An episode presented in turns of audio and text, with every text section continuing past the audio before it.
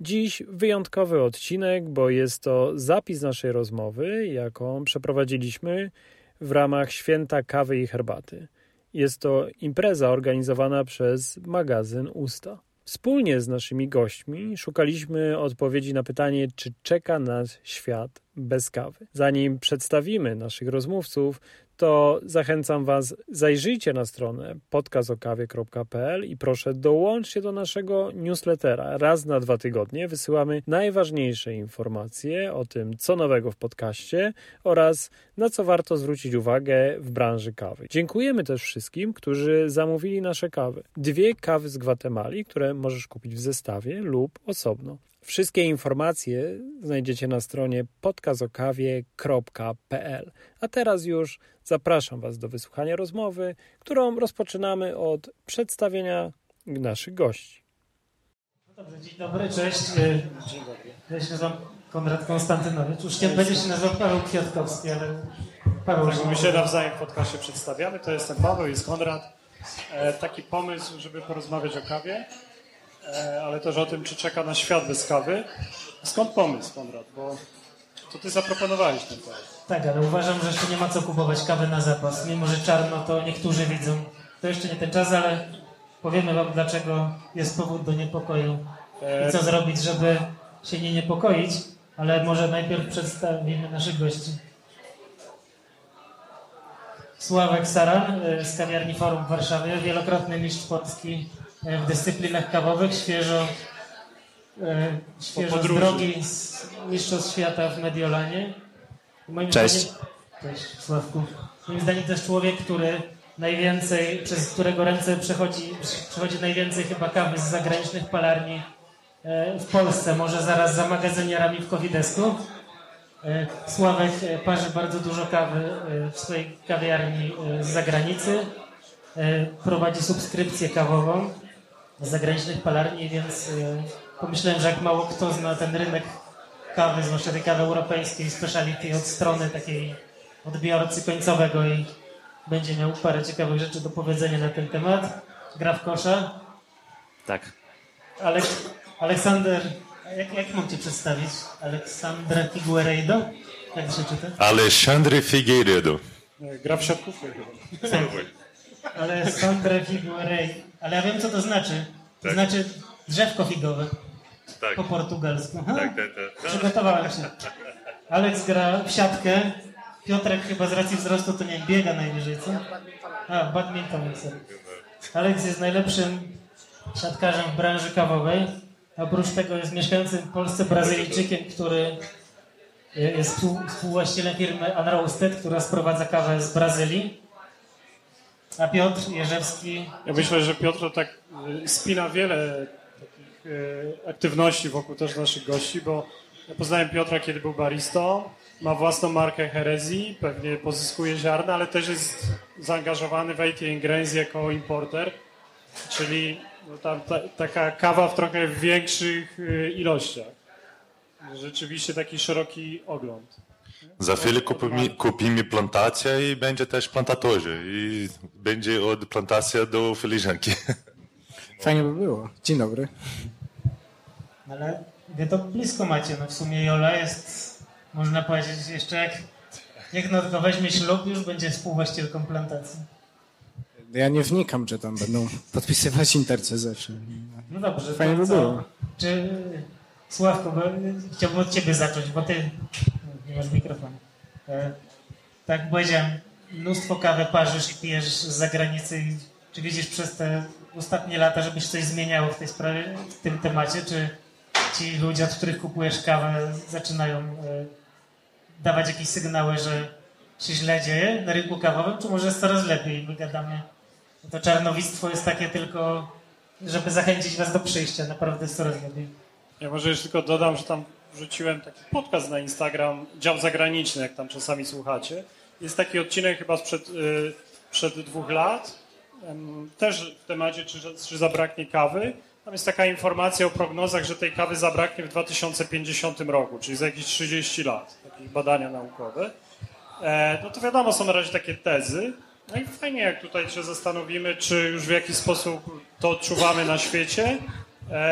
E, To jest, będziemy starali się przewidzieć tą przyszłość albo jakie zmiany za, to, za, za, tym, za tym idą. E, tak, to, to, to, to może rzeczywiście, no nawiązując do tego, czy, czy Sławku, ty zauważasz jakieś właśnie sygnały tego, że tej kawy może być mniej, albo że będzie inna niż dotychczas? Y, na razie zauważam, że kawa dobrej jakości drożeje. To jest y, na pewno. Pojawiają się też nowe typy kaw na plantacjach, takie właśnie, które eksperymentalnie gdzieś są y, hodowane, krzyżowane, żeby były bardziej odporne na zmiany klimatyczne, na właśnie szkodniki, inne różne y, warunki, które coraz trudniejsze są na plantacjach i na całym świecie, jeżeli chodzi o uprawę wszystkich roślin, nie tylko kawy. Tak więc y, tutaj y, właśnie palarnie, z którymi współpracujemy, y, właśnie mówią o tym, promują właśnie to, żeby dbać o środowisko, dbać o planetę. Piszą właśnie o tym, piszą, że więcej płacą na przykład za zieloną kawę, właśnie wspierają różne eksperymenty, to żeby właśnie rośliny były silniejsze, zdrowsze, bardziej wydajne, że właśnie może, tak jak tutaj y, mówimy o tym właśnie, że będzie coraz mniej kawy w przyszłości, y, ponieważ będzie coraz mniej obszarów, gdzie kawa będzie mogła być uprawiana, że właśnie y, w obszarach, gdzie teraz kawa jest uprawiana, czasem zdarzają się mrozy, które są złe, czasem jest zbyt wysoka temperatura i kawa nie radzi sobie z tymi zmianami klimatycznymi.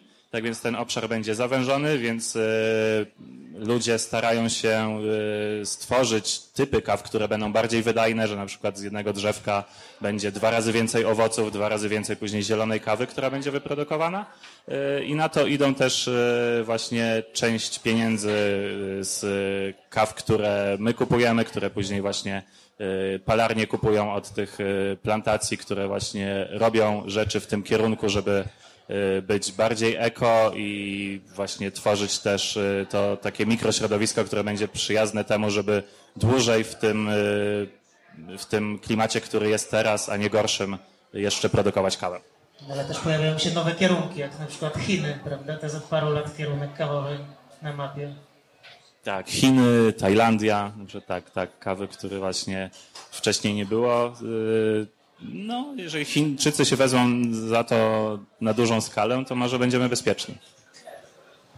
Właśnie, bo największym poszkodowanym ostatnich miesięcy jest Brazylia, prawda?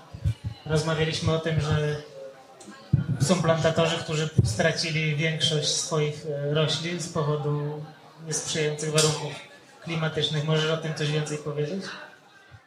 No, oczywiście. Nawet ten Thiago Borges, ten fazenda, który posiada Fazenda Barinas, tak no, tracił 70% jego plantacji na względu ten mróz, ten pierwszy, który był 20 lipca. Um, to, to, był taki jeden konkretny dzień, 20 lipca, kiedy przed mróz?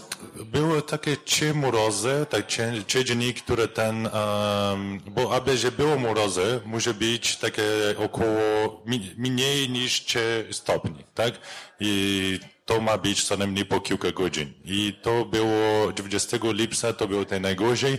Były trzy dni, które uh, mieli takie bardzo niskie temperatury ale 20 lipca to było najgorzej, tak? Nawet można zobaczyć, jak to jest kakao też na giełdzie 600 punktów od razu, tak? Gdzie od 175 poszło do 915, bo było właśnie bardzo dużo buł u tego, tak?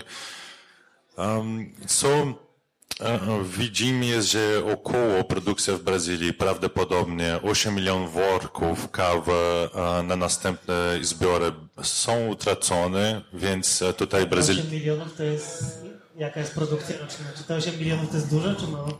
Um, jeśli lecimy ten biennial, tak, że w tym roku już był słabszy tak? Nie wiem, e, następny rok miał być bardzo dobry, ale miał być około 60, 60 milionów worków, a teraz będziemy mieć około 8 e, milionów worków mniej, więc um, tu jest bardzo dużo presji, tak? Nie wiem, na ten rynek, na tę cenę, takie i, um, i są nie, nie był tylko ten mróz, ten mróz jest jedna rzecz, ale e, mi się wydaje, że jeszcze gorzej jest e, po prostu, że nie padało odpowiednio deszcz od września 2020 roku do tego września, tak? Nie wiem, że deszcz e, na region producenci, na całą Brazylię, tak? My mamy kryzys, po prostu brak wody do prądu ale e, i na względ ten brak deszcz, oczywiście ten grzewy, te plantacje są dużo słabsze i e, po prostu te kwiaty e, one nie się załapie, jak mówią, tak? Nie wiem, że to nie później nie się zrobi jako owoce i tak dalej. Um, generalnie jeśli chodzi o przyszłość, tak? Jeśli już może wtrącić o, w tej temacie. Mi się wydaje, że będą coraz więcej takie sytuacje ekstremalne, jakie widzieliśmy w tym roku, tak? Że brak deszcz, brak, że, że mróz i mm, nie wiem, za dużo, za gorąco, kiedy nie może być, czy problemy związane z tym. No jak sobie mają zamiar poradzić z tym brazylijscy plantatorzy? Um, ja, ja, myślę, że takie kawa będzie, bo e, jeśli widzimy na przykład w Brazylii lata e, 980, tak? 900, e, 1998 powiemy, tak? Nie, są takie, przepraszam, ale e, produkcja e, worków na hektarze to było około 8, tak? A teraz takie dzięki ten, a, wszystkie technologie i ten wałka i te, też takie, ja, ja mogę powiedzieć o Brazylii bardziej, ale tam jest bardzo dużo a, zaangażowania w uniwersytecie i jest bardzo dużo a, e, research, science w tym, takie nowe domieny botaniczne, jak mówiłeś, czy systemy irygacji, cały czas inwestują, cały czas próbują znaleźć coś nowego i a, rok temu my mieliśmy a, 35 worków na hektarze. Więc jeśli widzimy przez... Stok wzrośnie do 35, tak? Tak, w ciągu 20 lat, więc będzie mniej obsadzie, ale e, prawdopodobnie, że na obsadzie będziemy e, mieć więcej możliwości produkcji, e, bo będzie bardziej skuteczne. E, druga też taka ważna rzecz, e, że mm, co zagroża ten e, ocieplenie klimatu, że, że są więcej dzienniki, które temperatura jest wyżej niż 32 stopni. Jeśli jest więcej, badania mówią, tak, jeśli na, te, na jakiś teren są 60 dni w roku, które ma więcej niż 32 stopni, drzewo kawowe już zaczyna być słabsze, tak? Będą e, więcej miejsc na świat i te w Brazylii, które teraz produkują kawę e, w takiej sytuacji, e, ale ten miejsca, takie za 30 roku na przykład, jakie badali, ta miejsca, gdzie najbardziej produkuje, które jest Sudiminas, Cerrado czy Mogiana, Mata Zeminas, tam nie jest zagrożona. Tak? My mamy niektóre miejsca, gdzie nie są takie kluczowe do produkcji kawy w Brazylii, które będą zagrożone, ale te, ten główne miejsce nie. A, oczywiście, że musimy wspierać, musimy znaleźć rozwiązania takie bardzo fajne, że jaki a, Sławek mówił, a, spróbować połączyć właśnie takie przez nawet um, importerze kawy czy palenie kawy do takich projektów, które to dba ale mi się wydaje, że nie jest koń... Będzie kawa. tak mi się wydaje. Nie, nie martwisz się o Brazylię? A mi się wydaje, że um, ten um, najszczęście jest tyle inwestowania i templatorzy są takie profesjonalne, że będzie, będziemy mieć kawę i będziemy mieć kawę z jakością. Z drugiej strony trzeba wspierać tę mniejszą plantatorzy, tak? Tę, tę plantatorzy, która ma 5 hektarzy, która posiada 10 hektarzy, ma ten jakie wsparcie państwowe, są instytucje jakie PAMIGI, jakie MATER, które nam prowadzą za darmo konsultacje i tak dalej, ale te ludzie y, mają gorzej i ja myślę, że ja też jak importerze w tym roku będę importował dużo więcej kawy od mniejszą, bo musimy spróbować do nich dotrzeć i zrozumieć, co potrzebują i wspierać właśnie ten, ten, ten taki rodzaj plantatorzy. No właśnie, Piotrek, bo w Gwatemali to są właśnie głównie tacy mali plantatorzy, tacy, co mają właśnie kilka, kilkanaście hektarów pewnie. Czy dla nich to jest jakiś wpływ, widać, czuć wpływ na tych plantatorów? To znaczy takich, którzy mają tam po te 5 hektarów, to nie jest na pewno większość, bo są, większość jest takich, którzy mają znacznie większe farmy, ale w porównaniu do, do Brazylii to na pewno są najczęściej mniejsze plantacje. No tak, bo Brazylia to są plantacje, potrafią być po 200, 300, 500 hektarów, prawda? Byłem y, właśnie dwa czy trzy lata temu w Brazylii na jednej takiej farmie i na samym środku była taka drewniana ambona i z takim tarasem gdzieś na wysokości 15 metrów i weszliśmy sobie na tę ambonę, na ten taras na te 15 metrów i rozpostarła się taka cała fala tego, nie tych drzewek kawowych jak w morzu, że nie było widać w ogóle horyzontu, tylko to w Gwatemali czegoś takiego nie masz, tym bardziej, że w, no w Brazylii często te plantacje są dość płaskie, prawda? One bardziej przypominają trochę, jak, e, trochę na przykład nasze pola tutaj zboża, że to jest płaski teren, lekko pagórkowaty, który się tak ciągnie. W... No, zależy od regionu. Tak, no, Cerrado zdecydowanie tak jest, nie? Jasne. No, w Gwatemali to wygląda inaczej, bo wszystkie farmy są położone na zboczach, e, zboczach gór, jest tam bardzo stromo, więc wygląda trochę inaczej. Dobra, ale wracając do pytania, e, to na pewno klimatyczne aspekty mm, jakby też wywierają duży wpływ w Gwatemali. To, co mówił Sławek, że zmniejsza się obszar, na którym, który jest optymalny do hodowli kawowca i on po prostu idzie sobie cały czas w górę. Więc... Jest to, że plantacje się przenoszą coraz wyżej?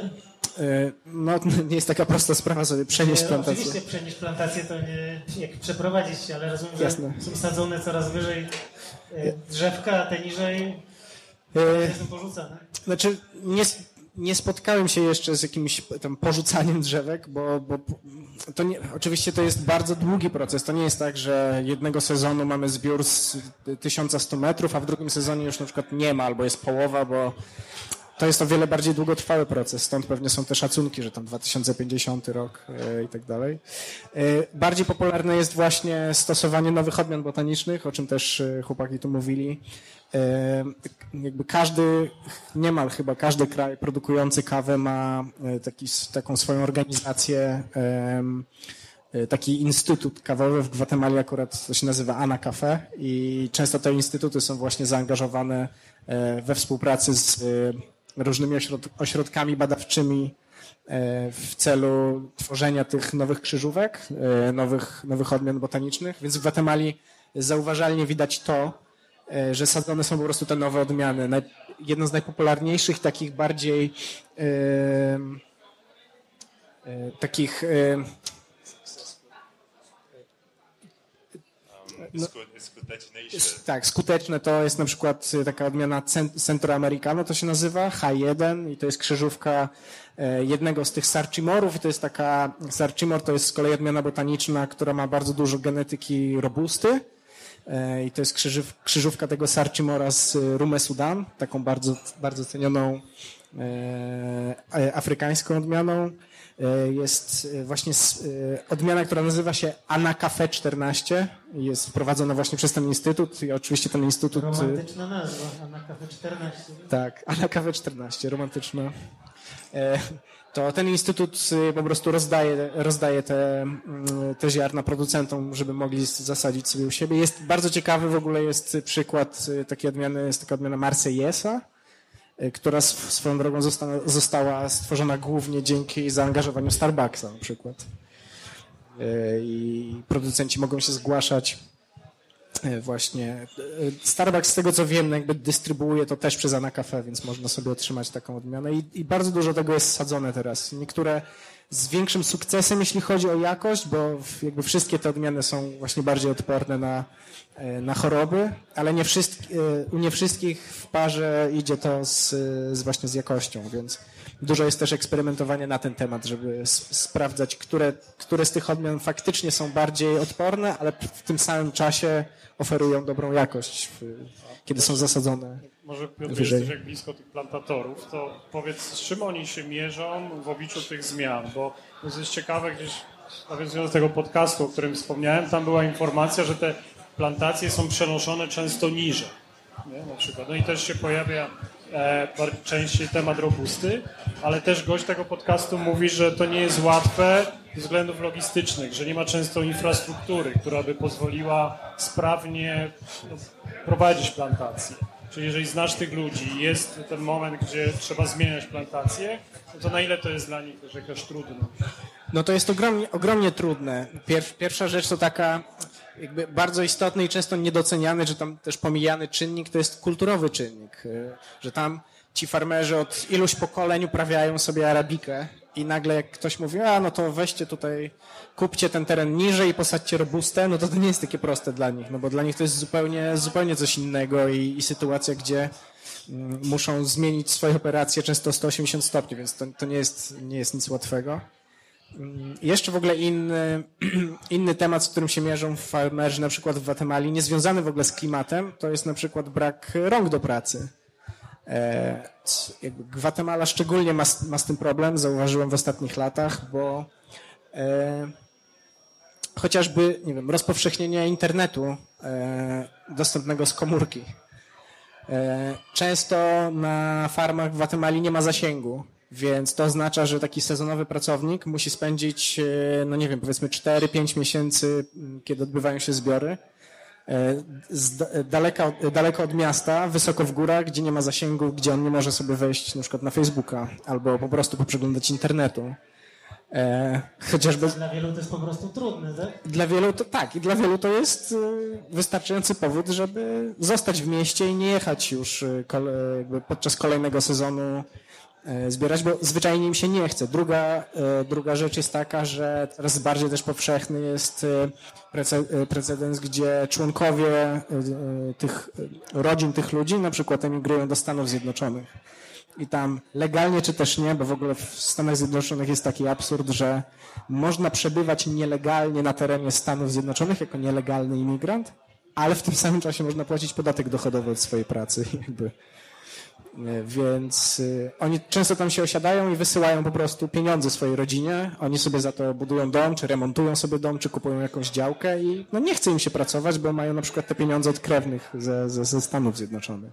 Więc to jest bardzo, bardzo kompleksowy problem e, i oczywiście e, zmiany klimatyczne są, są jednym z głównych tych czynników, które sprawiają, że można by się obawiać o tę przyszłość kawy, ale też takie E, polityczno-socjologiczne e, zmiany, też zahaczające o kulturowe jakieś e, rzeczy są moim zdaniem nie, często nie mniej istotne niż, Chyba niż te zmiany klimatyczne. Z naszych rozmów mówiłeś o tym, że oni są skłonni niekiedy produkować kawę słabszej jakości, bo to jest łatwiejsze.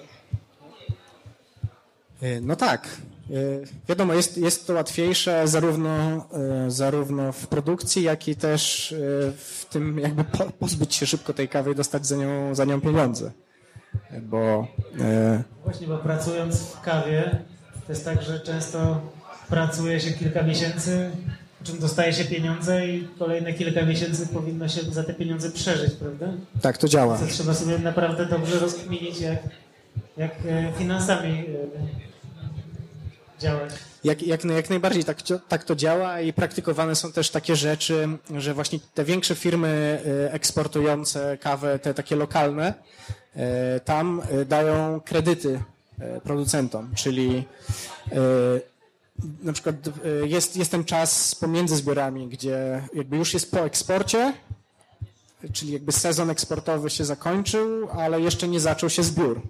No i są praktykowane takie kredyty, że to ty masz tyle i tyle pieniędzy teraz, ale w zamian za to dasz nam tyle i tyle kawy, więc na przykład to jest praktykowane często. No, jeśli mogę wytrącić, ale to jak już mówisz o tym, tak, nie wiem, że czasami plantatorzy sprzedają kawę, takie, nie wiem, na przyszłości, tak, nie wiem, mają umowę z, powiem, jakieś duże firmy Ili na przykład, mają umowę dostarczyć kawę na następne kolejne dwa lata. Jakie są sytuacje, gdzie był ten mróz? I plantator, który, nie wiem, się obowiązywało tak na dostarczyć tysiące worków kawy do Ili, i tej produkcji już nie ma, on jest na umowę, on dalej może to dostarczyć. Więc my widzieliśmy plantatorzy, że po prostu zbankrutowali, tak, bo um, i, i cena kawy jest drożej. On, nie wiem, nie ma kawy i musi się kupić, aby sprzedać tam do Ili, i kupić dużo drożej. Więc takie ludzie po prostu mieli bardzo, mają bardzo trudno. Są niektóre wieści, tak wsparcie też od, od, w Brazylii tak finansowanie pochodzi bardziej takie od wyspółdzielnia albo z państwową, tak, takie wsparcie, bo cash flow, takie, to jest jedna z trudności najbardziej problematyczne w plantatorze kawy, bo jak Piotr mówił, to trwa ta produkcja, tak? Wiem, że nie wiem, jeden te zainwestujesz i to za dopiero dwa, trzy lata, że będzie to takie dać owoców. I um, ta inwestycja jest, jest bardzo trudna i to jest też tak, że trzeba zainwestować w nawozie, czy mieć tam jakieś konsultacje i tak dalej. Um, I to jest bardzo trudno dla plantatorzy to z tego wszystko trwać. Ale um, jeden zagrożenie, które może być, jest takie, że po prostu niektórzy z nim, z, bo e, zaczyna, mogą zacząć zamiast produ produkować kawę, produkować coś innego, tak? Nie wiem, soja czy corn, bo to po prostu tak, nie wiem, bardziej e, będzie opłacone. Um, po drugiej stronie też, nie wiem, mi się wydaje, że poprzez te wszystkie takie inwestycje, wsparcie, które mogą posiadać czasami od e, eksporterzy, czy od firmy, firmy państwowej, czy przez nas e, możemy to wspierać na farmerze, aby oni przeżyli i dalej też takie mieli dobrze od tego produkcji kawowe. Piotrek mówił dzisiaj przed naszym spotkaniem, że w Brazylii e, opowiesz o tym, o tych procesach, które więksi importerzy wy, wy, wy, plantatorom wytaczają? E, przy, przeczytałem to ostatnio na, to były wiadomości podawane przez Reutersa, więc w miarę, w miarę legitne źródło. E, no to właśnie tak jak mówił wcześniej Aleksandrę, że e, producenci umawiają się, czy też kooperatywy umawiają się z większymi importerami na jakieś tam ilości i parę dni temu przeczytałem właśnie że y, kilka z tych dużych y, firm y, typu, tam był Olam, jeden z większych importerów i eksporterów kawy na świecie, była mowa o Volcafe, czyli kolejna duża firma, tam chyba jeszcze jedna czy dwie, będą się sądzić w ogóle z producentami, którzy wcześniej umówili się i podpisali kontrakt na tyle i tyle kawy za tyle i tyle pieniędzy. W międzyczasie wydarzyły się te wszystkie rzeczy, które doprowadziły do znacznego wzrostu tej ceny giełdowej kawy. I teraz część z tych producentów y, próbuje się wymigać od tych kontraktów i za plecami sprze chcą sprzedawać tę swoją kawę, na którą byli, byli umówieni z tymi firmami, do innych firm za znacznie wyższą cenę i y, jakby w większości przypadków, z tego co pamiętam, czytając ten artykuł, tam były jakieś ugody, ale kilka jest sytuacji, kiedy producenci będą się sądzić z tymi, z tymi wielkimi firmami typu Volcafe czy, czy Olam. To trochę, no, ale to trochę zależy też, tak? Nie możemy też zawsze być po stronie plantatorze, tak? Bo jeśli oni są zobowiązani, tak, do coś, że będą dostać tej kawy za tej ceny, tak, jeśli nie mieli takie żadne tam, tak, no, przeciwko, aby nie zobowiązać za to, tak, nie wiem, ja zrozumiem, jeśli goście tracił tego plantację, tak, to już ten, nie wiem, państwo może z tego poradzić, może być wsparcie, jakieś tam takie renegocjacje tego, ale jeśli on ten zobowiązuje, że będzie dostarczyć kawę, jakie giełdzie było 150 punkt, to dalej trzeba to zrobić, bo nie wiem, co najmniej od mojej strony, jak importerze, ja też zobowiązuję z Konradem, że za 6 miesięcy będzie dostarczył go za tej cenę.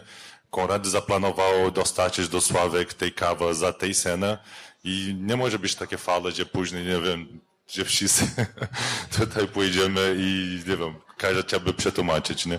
Nie, pełna zgoda, oczywiście, no jakby umówili się wcześniej na konkretne ilości, konkretną cenę. Wiadomo, że, że to powinno zostać spełnione, ale to, to tylko moim zdaniem pokazuje to właśnie, jak ten system e, oparty na, na, na właśnie na tym C-market i na, na tych mechanizmach giełdowych, ile on produkuje po prostu różnych patologii i, różnego rodzaju właśnie takich, nie wiem, no nieporozumień, mówiąc delikatnie.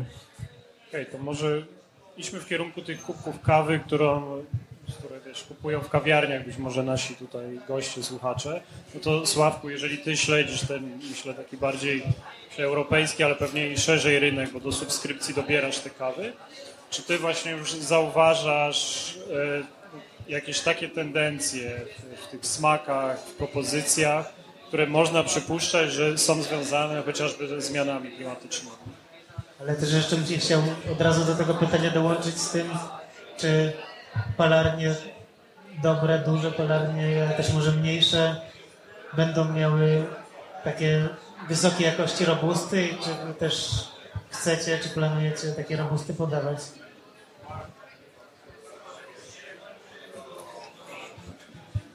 Yy, tak, znaczy tak właśnie, jak już Piotr tutaj wspomniał o tej odmianie H1 z Gwatemali, która właśnie gdzieś w krzyżówce ma robustę, też inne różne właśnie tam, nie wiem, Katimor na przykład też taka dość znana yy, odmiana kawy, która też tam była właśnie krzyżowana yy, z robustą, czy też yy, właśnie wyjście trochę poza arabikę i robustem, czyli gdzieś będę teraz na Mistrzostwach Świata Prym wiódł tak zwany genealogicznie, jeżeli dobrze kojarzę, dziadek arabiki, czyli Eugene taka kawa trochę yy, jeszcze inna, która jest, yy, jak nie wiem, kojarzycie gejszę, bardzo drogą, najdroższy typ yy, kawy, który jest dostępny na rynku, no to ta kawa jest tak dwa, trzy razy jeszcze droższa w tej chwili. Eugene. Eugenoides się piszą, czy jakoś tak. Nie wiem, jak się dokładnie wymawia, ale tak wszyscy na zawodach mówią Eugene Ogis. Eugenika, tak po polsku prawdopodobnie, więc jest to y, typ kawy, który zawiera y, mniejszą ilość y, kofeiny, jest bardzo słodka, kremowa, w smaku bardzo taka pełna.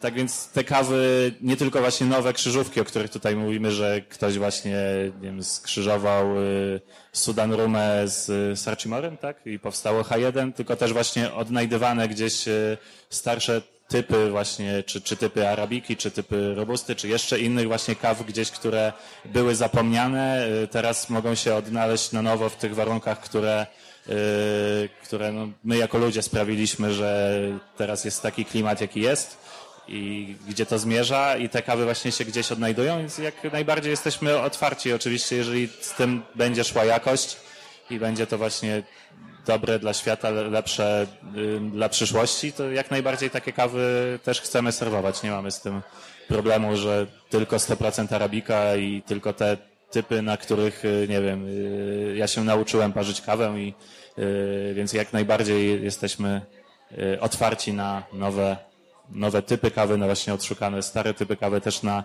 lepszą robustę, tak. No właśnie, bo była parę lat temu i chyba wciąż troszkę trwa takie może nie moda, ale taka zajawka, żeby próbować tych takich wysokiej jakości robust, które często były sprzedawane w takich małych też opakowankach. I co, to dalej trwa? Jak to wygląda? Czy to już minęło tak samo jak barrel age'owe kawy? Nie, mi się wydaje, że było mało tego, tak? Nie wiem, to mm, na, na razie nie, ja nawet nie próbowałem jeszcze tej, tej, tej tak super robusta. Y, tak mało, nie, nie, nie poszło, tego jakby nie, nie, nie chwycił do tego, tego rynek do końca. To była taka ciekawostka gdzieś tam sezonu, ale też jak właśnie mówimy tutaj o, właśnie wspomnieć o Barrel Age, y, czyli o tym, że kawy zielone zazwyczaj niższej jakości są przechowywane właśnie w beczkach po różnych alkoholach, gdzie przechodzą trochę właśnie tym aromatem beczkowym, alkoholowym i tak dalej i te kawy są przez to intensywne i zbudowane w smaku, y, czy też y, kawy tak zwanych y, fake fermentation, jak to się mówi, czyli że podczas obróbki kawy, czy właśnie już po obróbce do kawy dodaje się różne ekstrakty owocowe, czy są to jakieś olejki eteryczne, te kawy są aromatyzowane często różnymi smakami. To też właśnie te kawy, które już warunki klimatyczne nie pozwalają na to, żeby kawa ta jakość się wyprodukowała naturalnie, że ten sezon dojrzewania owoców jest y, zbyt krótki, y, to właśnie też plantatorzy radzą sobie w ten sposób, że kawy trochę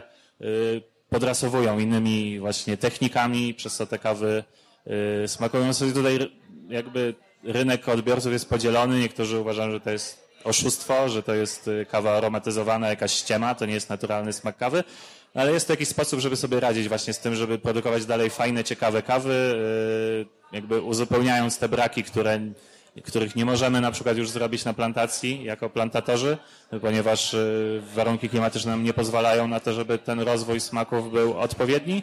to te kawy są trochę właśnie już podrasowywane tutaj właśnie aromatami owocowymi, czy właśnie beczkowane, czy właśnie też różne inne etapy procesingu tutaj są tak robione, żeby kawy były bardziej intensywne i złożone w smaku, gdzie naturalnie w tym owocu, ziarnie jest tego mniej na takie fermentacje, te prawdziwe, nie fake fermentation, tylko te prawdziwe fermentacje anaerobowe czy inne takie, to co ty myślicie? Czy to też nie jest sposób na trochę na przerobienie średniej kawy na super kawę? Myślę, że tak, tak, jest to jeden ze sposobów, tak. No, tak jak porównują takie, nie wiem, fake fermentation, nie wiem, to taki proces nie można. No, musi być takie jakieś badane przez naukę, tak? Nie wiem, takie fermentacje, które naprawdę przeżyły jakieś ten etapy i tak dalej, to można, są już, były już próby na farmę, jeden rok, zobaczyli, że jest wyniki, że kawa się zrobiła lepiej pod taką obróbkę. Um, ale najlepiej takie, nie wiem, po prostu skoncentrować na to, na ludzi, którzy robią to profesjonalnie i wiedzą, co robią, tak? Bo są bardzo dużo testy, nie, nie wiem, gdzie czasami plantatorzy wyrzucą tam jakieś kaskary na, na kawę, jak on se suszy i wiesz, czy mamy czuki, że będzie super kawa, tak? Nie wiem, czy, nie wiem, jakieś ananasy, coś takiego. I um, czasami się uda, czasami nie się uda ale są niektóre technologie, takie, które założą na farmie, takie teraz fermentacja jest, nie wiem, ten anaerobic fermentation to jest, spróbują różne metody, to jest tak, e, przenosić e, jakość kawy, i mm, generalnie to ma dobre wyniki, tak? Nie wiem, jakie porównują kawę, które posiadają takie nie, jakieś naturalne porównaniu do tej sam kawy, które był ten sam działka, powiemy, takie, które poszedł taki proces, że one smakowało, miało więcej punktacji SK, że było bardziej słodka, że ten profil smakowy był bardziej ułożony. Um, ale trzeba trochę zauważyć, tak? Bo czasami, nie wiem, może być nawet niebezpieczny, niektóre z tego fermentacji, które próbują. No jest taki kolejny duży temat, czyli te podwyżki ceny, które można powiedzieć, że takim y, triggerem, że tak powiem, było, były te problemy w Brazylii, natomiast ceny rosną od paru miesięcy.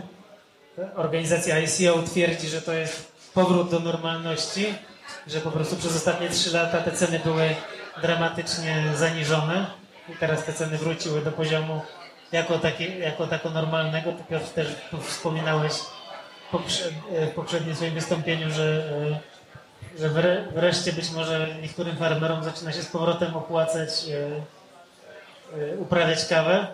Czyli co? Rozumiem, że mamy się spodziewać tego, że kawa będzie drożała, zwłaszcza te lepsze, prawda? To znaczy, mi się wydaje, jak spojrzysz sobie na historię tej ceny giełdowej, to zauważysz pewne jakby tendencje e, w takich cyklach. I ostatni raz to było około 10 lat temu, kiedy znowu cena giełdowa poszybowała w górę i ostatnio w ogóle rozmawiałem z jednym z producentów właśnie z, z Kostaryki e, o tym i na przykład według, według niego to się odbywa w takich cyklach mniej więcej dziesięcioletnich, że że cena kawy idzie drastycznie w górę, jest jakaś tam panika na giełdzie, kawa drożeje, y, w większości farmerów zaczyna się znowu y, opłacać uprawiać kawę, potem znowu ta cena sobie spada, więc faktycznie jest jakaś taka tendencja do, do tych cykli. Przez 5 lat narzekają farmerzy, a kolejne 5 importerzy, tak? W wielkim, w wielkim uproszczeniu tak, w wielkim uproszczeniu tak, można tak powiedzieć. Jeszcze chciałem tylko dodać, y, jeśli mogę, wracając do tego poprzedniego tematu, co do różnych metod y, polepszania kawy na tym poziomie, poziomie plantacji czy obróbki, no to właśnie ja mam bardzo dobrą analogię do, akurat do mm, świata piwnego, jak wiemy, jest ta rewolucja piwna i y, popularne stało się używanie chmieli, na przykład odmian amerykańskich, które jakby same w sobie naturalnie prezentują y, różne jakieś takie aromaty, które można skojarzyć sobie z owocami tropikalnymi, z jakimiś, y, z jakąś żywicą, powiedzmy takie owocowe, owocowe, świeże nuty, które po prostu pochodzą naturalnie z tych chmieli. Ale można też, i to się praktykuje bardzo często w piwie, dodawać do piwa rzeczy, które będą miały wpływ na ten smak i na ten aromat, e, ale które już nie będą pochodziły z tego, powiedzmy, tradycyjnego sposobu ważenia. Konsystencję, czyli wodę, prawda? Te tak, tak, tak. To, to akurat jeszcze myślę, że można zaliczyć do jakiegoś tam w miarę powiedzmy zgodnego ze sztuką tego piwowarstwa, ale powiedzmy dodaje się aromaty właśnie jakby oddzielne do piwa, czy też na przykład robi się, nie wiem, IPA z pulpą z marakui. I wtedy mamy, powiedzmy, używa się tych chmieli, powiedzmy, amerykańskich, które mają same w sobie te y, smaki, powiedzmy, owo- aromaty owoców tropikalnych, ale dodaje się też pulpę z marakui. To gdzieś ze sobą tam współgra. Ten smak marakui będzie oczywiście o wiele bardziej ewidentny w tym piwie.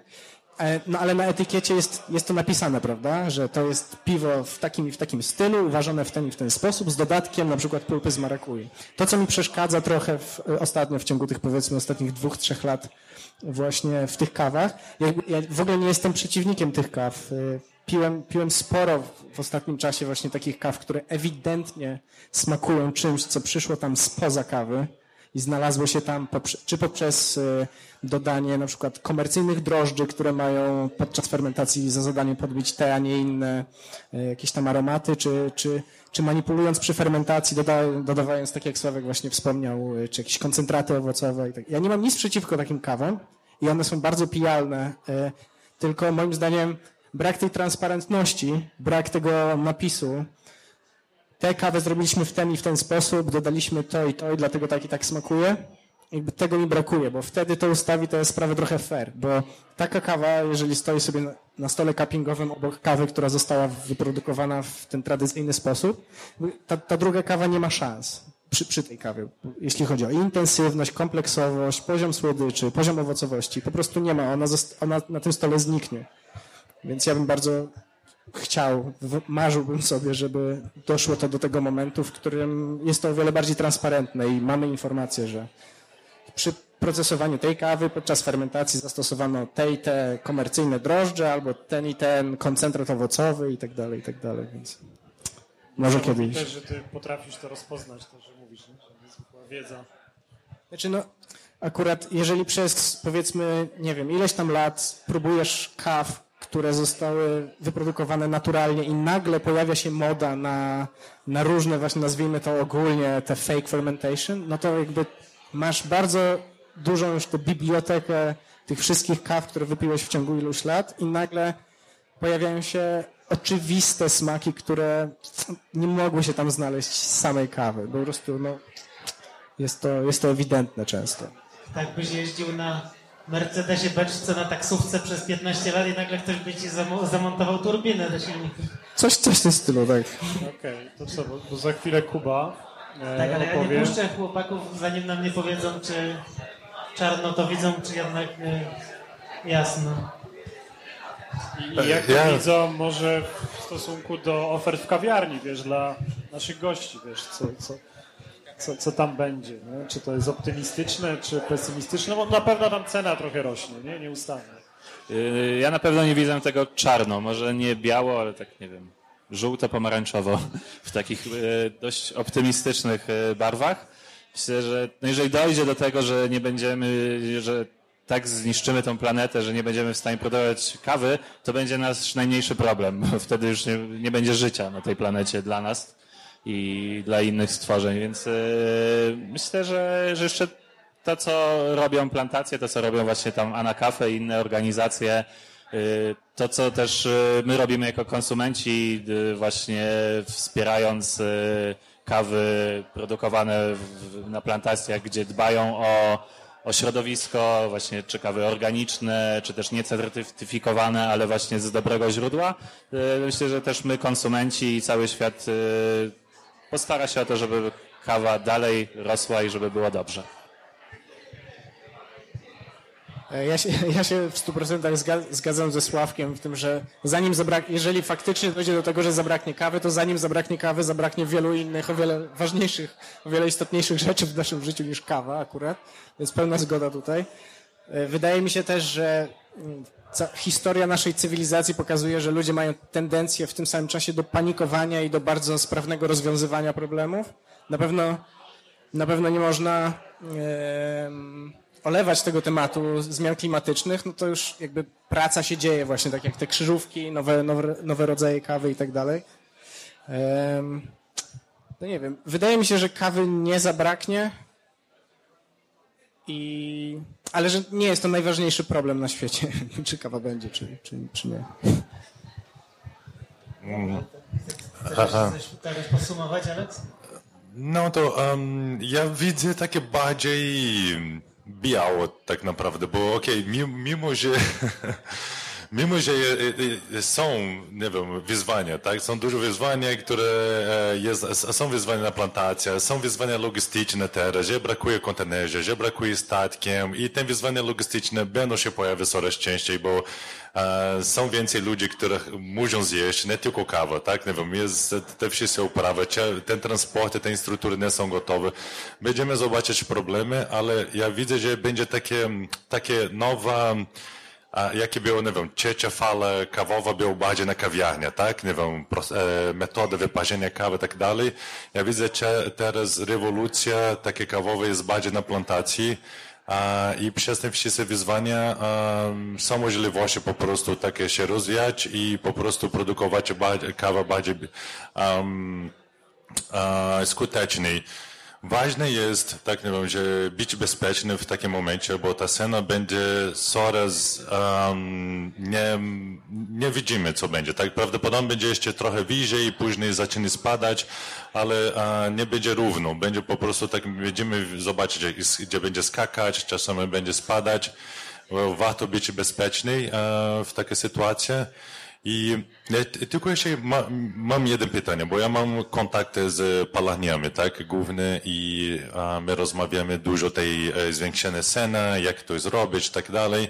A, a Sławek, czy na kawiarni ludzie są chętni zapłacić więcej za kawę? Czy widzisz, bo teraz, nie wiem, kawa, niektóre są dwa razy drożej, tak? Nie wiem, o, jakie kupujemy plantatorzy. Ja, jakie dzisiaj są kawy? Właśnie ile drip kosztuje? Jakie... Drip, tak? Yy, znaczy, że chodzi... Tak, u mnie szybki przelew, czyli właśnie kawa z już gotowego ekspresu przelewowego cały czas trzyma się 10 zł i staramy się tego yy, nie zmieniać, a kawy właśnie już parzone w dripie 14-15, jak mamy coś super, czyli właśnie typu gejsza czy coś 20 zł są to takie ceny. Yy, myślę, że że jest y, konsument gotowy na, na wyższą cenę, na te podwyżki, na to, co się dzieje. Tak, myślę, że, y, że tak, tak. I myślę, że widzę to, że coraz bardziej konsumenci jeszcze bardziej z roku na rok cały czas y, doceniają jakość, więc będą skłonni zapłacić więcej za, za dobrą, lepszą kawę. Że tutaj bardziej mieć problem kaw komercyjnych pod tym względem, że yy, ludzie nie będą chcieli zapłacić więcej za kawę na półce w markecie, która kosztuje 19,99.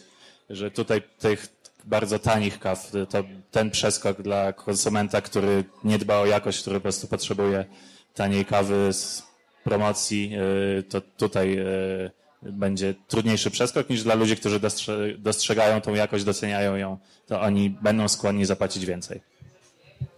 Bardzo Wam dziękujemy. Musimy kończyć, bo Dziękuję. kolejny punkt programu. Dziękuję bardzo. Dziękuję bardzo za Teraz, zaproszenie. e, Proponuję Wam, żebyście się wszyscy odwrócili o 180 stopni. Tam jest Kuba, który zalewa kawy. Kuba Galusiński z, z Poznania i to będą e, kawy właśnie z takiej najwyższej półki. Pewnie będziemy mogli, mogli sporo spróbować rzeczy, o których przed chwilą mówiliśmy, bo Kuba nie ma normalnych kaw w swojej ofercie. Więc Zapraszam Was e, do stołu. Ile tam masz tych fejkowych kaw na stole? Kuba, masz jakieś fake fermentation? O, no.